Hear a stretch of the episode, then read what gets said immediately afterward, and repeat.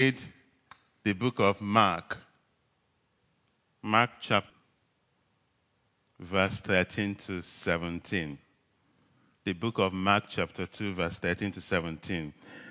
Then he went out again. This was Jesus. He went out again by the sea, and all the multitude came to him. And he taught them. As he passed by, he saw Levi, the son of Alphaeus, sitting at the tax office. And he said to him, Follow me. So he arose and followed him. Now it happened as he was dining in Levi's house that many tax collectors and sinners also sat together with Jesus and his disciples. For there were many, and they followed him. And when the scribes and the Pharisees saw him eating with the tax collectors and sinners, they said to his disciples, How is it that he eats and drinks with tax collectors and sinners? When Jesus heard this, he said to them, Those who are well have no need of a physician, but those who are sick. I did not come to call the righteous but sinners to repentance. Now, if you go to the book of John, chapter 8, from verse 3, it talked about the scribes and the Pharisees, how they caught the woman in adultery. I'm not going to read all that. But the title of my message this morning, this morning is Hands of Christ hands of Christ. You see, when Jesus walked the earth, the Pharisees and the Sadducees and the scribes, they had issue with him because of how he behaved, the kind of people he interacted with, the kind of places he went. And they took issue with it. And I thought this morning God wants to remind us what Christ did and how he reached out. Because as we all sat here, we are Christians. We have been saved.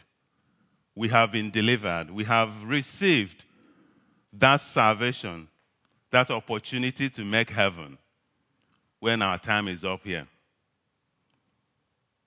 But we need to remind ourselves how do we reach out to those who are non Christians? How do we talk to them? How do we how do we get their attention? And this is where Jesus Christ was such a wonderful example. And the Pharisees and the Sadducees and the scribes, they just couldn't get it. So, looking at how Jesus did things, because he said when he came, and died and resurrected, he gave us a mission and a commission. He said, Go and make disciples. And that hasn't changed. You see, but the world has changed. Things have changed. How do we make disciples? But if we go back and look at how Jesus did it, the way he did it hasn't changed. So, reminding of ourselves where I read with interaction with Levi, the tax collector. And also, like I said, I'm not going to go and read John chapter 8, verse 3 to 1. This is about the woman that was caught in adultery and they wanted to stone her. Stone her. And they asked Jesus, This woman was caught in adultery. She deserves to die. What do you say? So go home and read that. But it's all on the same line. But one of the things Jesus did while he was with us on earth, before he died, went to the cross and resurrected, that he accepted, reconciled, and restored people. He accepted. So that's the first point. He accepted people, he reconciled them to God, and he restored them. You see, the woman that was caught in adultery, Jesus knew her past. Jesus knew that she was wayward. It's interesting how they caught her and they dragged her. How about the man? You see, they were ready to stone her to death. But where is the man? Anyway, so Jesus knew her past. I suppose even before they finally chased her and brought her to Christ, you can imagine the kind of attitude and the look the woman was getting in the whole society, in the whole town, and the whispering. In other words, nobody wants to associate with her. She probably was that kind of woman where everybody wants to, you know, not relate with. If, if you want to deal with her, you deal with her in darkness, or you don't want to be caught chatting or discussing with her. So Jesus knew her past. And yet, she committed her sentence. Jesus knew her past. And yet, Jesus looked over that to restore her sense of belonging in the society. In fact, Jesus said to the, those that came to stone her, He said, He who has no sin should cast the first stone. The Bible says that they all walked away, starting from the eldest to the youngest. You know, things turned around quickly. From them trying to condemn her, now they are going home, being convicted and condemned in themselves. Imagine that woman after that incident, how she can now walk around the whole town with her head held high. She was the one her story is being told today.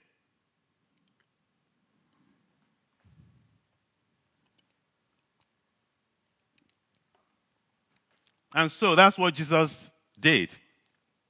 She accepted, Jesus accepted her, reconciled her with God, and restored her place in the society.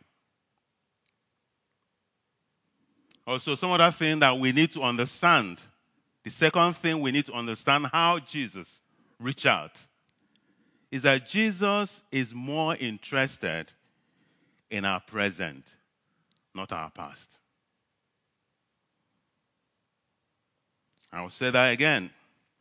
Christ is interested in our present, in our now, not our past. You see, the society want to label people. They want to put everybody in a box. They want to judge you by your history. They want to decide how to relate with you by what they have heard or what have been written about you. I mean, we love to take history. You know, as, I mean, history is important in the medical profession, uh, you know, as a pharmacist, as a counselor, and a therapist, we like to know history. We like to know how, how, how far you've come. We like to know what have you taken in the past. So in some areas, history is important. But in the kingdom of God, not so much. If you remember the man at the cross, the two robbers at the cross that were crucified with Christ.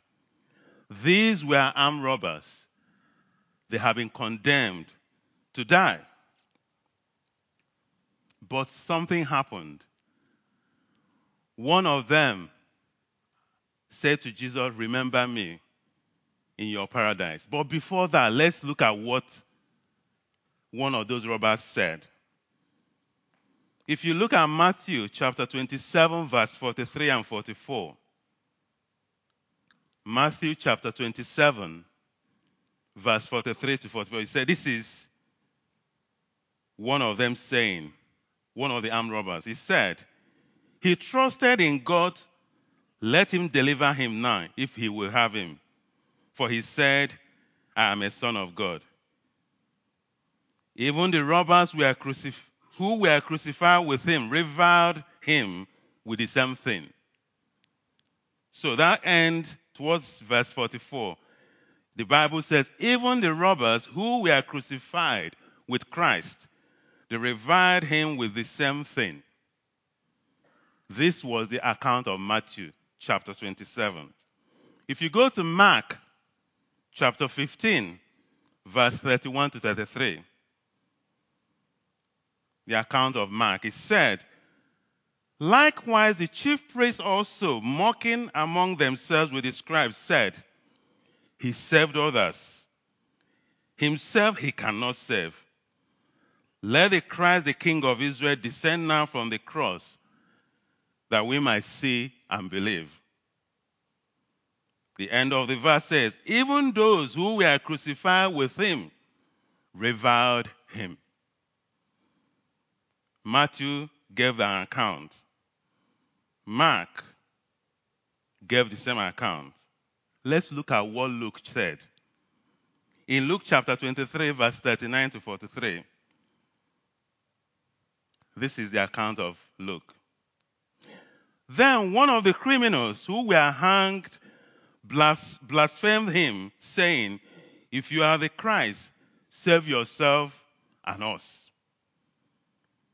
But the other, answering, rebuked him, saying, Do you not even fear God, seeing you are under the same condemnation? And we indeed justly, for we receive the due rewards for our deed. But this man, talking of Christ, he has done nothing wrong. Then he said to Christ, Lord, remember me when you come into your kingdom. And Jesus said to him, Surely I say to you, today you will be with me in paradise. Let's go back to the point where I said Christ is more interested in our present than our past. Now, Mark, the Gospel of Mark and the Gospel of Matthew show that those two robbers were mocking him.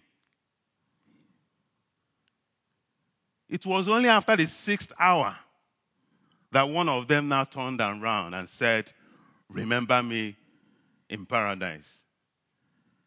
So a few hours ago, both of them were mocking Christ. Just before the sixth hour, the other one saw senses and said to Christ, Remember me when you get into your paradise. That was all Jesus needed. Jesus has forgotten that few hours ago, that same armed robber was mocking him. So Christ is more interested in the present than in the past, even if the past is only an hour ago.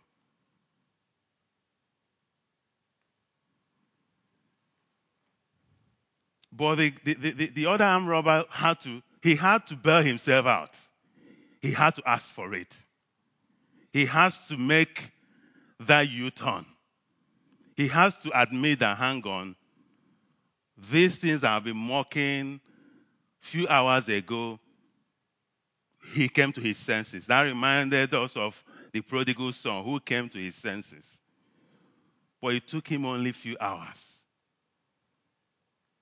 to come to his senses.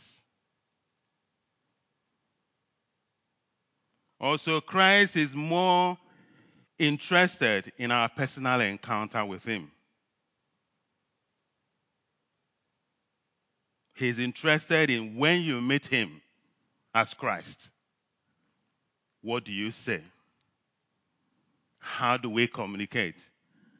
What do we tell him? He's not interested in what somebody else has told him about you. Christ is interested in what he's heard from you, what you have said, what you have done when you encounter him. He is not interested in what somebody else has told you about him. finally, the fourth point is that Christ always meets us at the point of our need. Christ meets us at the point of our need. You see, the man that was the, the arm robber on the cross, he has already been condemned to die. There's nothing Jesus, yes, Jesus Christ can, can actually get him out of that cross. But you know that Christ said, I have come to fulfill the law, not to turn it down, not to destroy it. And he wasn't going to release him from the cross. He had the power to do it, but he wasn't going to do it. But the most important thing is the power to restore him with God so that he will make heaven. And that is what the arm robber needed at that point in time. Because the arm robber said to him, Please remember me when you get into heaven. And so Jesus met him at the point of his need. The woman that was facing death penalty, that was going to be stoned to death, Christ met him, met her at the point of her need. What she needed is her life. See, these are two people. One was about to die on earth. The other one was also about to die on earth. The need of the man on the cross is to make heaven. The need of the woman that was caught in adultery is to stay alive. Jesus met both of them at the point of their need. And so, this is how Christ operated. This is the kind of thing Jesus did. He meets us at the point of our need.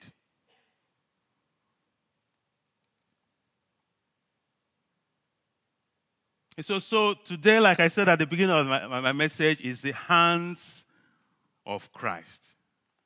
We need to remind ourselves today that we are the hands of Christ. So, Lighthouse is a light in the community. We are members of Lighthouse. We are Christian, we are churchgoers, we are strong believers, we are on fire, yes. But how do we relate with those who are non Christians?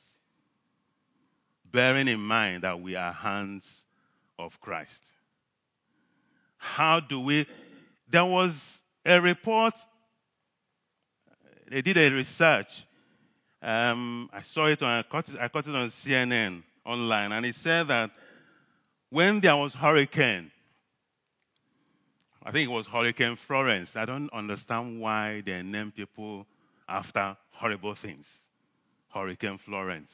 I mean, imagine calling somebody Hurricane Florence. Doesn't make sense. Anyway, and they did a research and they said they got people who were affected by the hurricane. Christians and non Christians. The Christians are happy to receive prayers the atheists, the agnostics, and the non-Christians, they don't want they don't want prayers. In fact, the research found out that they are even ready to pay so they, they don't receive prayers. It, sounds bewildering, but when you think of it, these are the people who are not Christians and they don't even believe in God. Now they have faced hurricane. I mean, that will only justify their belief that where is God? Even us as Christians, when we face things that are unimaginable, we ask questions where is God? So, number one, they, they, are, they have just encountered a horrible environmental or world event, and you're asking them to pray for them. That's number one. Number two, I thought to myself, is that what they need at that point in time? Christ met people at the point of their need. He fed the 5,000. He healed the sick. You see, Christ, if you read the account of Jesus, he prayed, he prayed to the Father, he prayed for his disciples. Prayer with those who, who, who did not believe is not one of the things he did a lot. He touched and healed.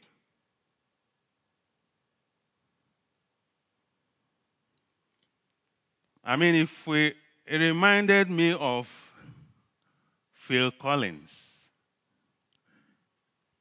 Another Day in Paradise. You know that song? I'm showing my age now, I know.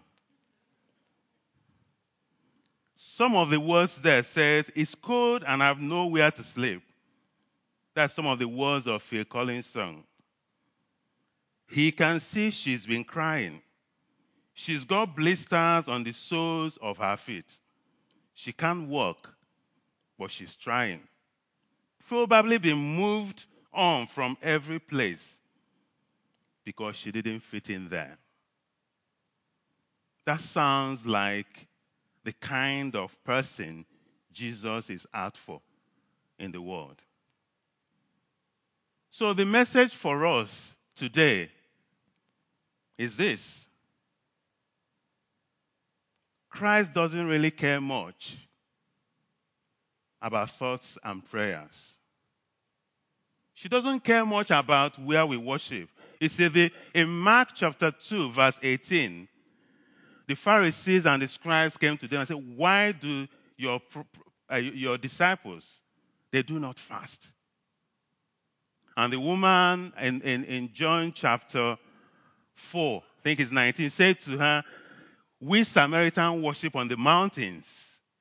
And you Jews say that we worship in Jerusalem. Christ couldn't care less where they worship, how often they fast. He cared more about the salvation of souls. And so, as the people of God, as members of Lighthouse, as a body of Christ.